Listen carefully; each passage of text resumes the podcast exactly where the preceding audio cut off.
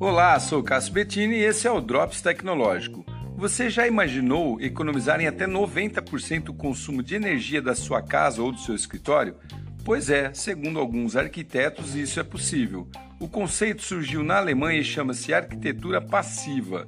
E segundo os especialistas no assunto, um imóvel bem planejado pode consumir quase nada de energia. E ao contrário do que se possa imaginar, construir algo assim não é nada sofisticado, luxuoso ou caro demais é apenas inteligente.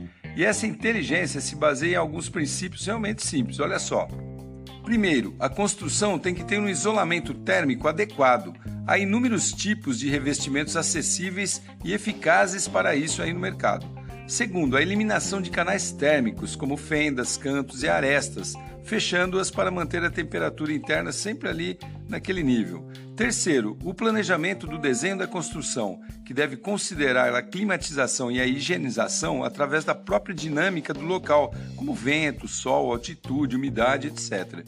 E por fim, a otimização do calor gerado pelas lâmpadas e pelos eletrodomésticos, que podem funcionar como controladores de desempenho.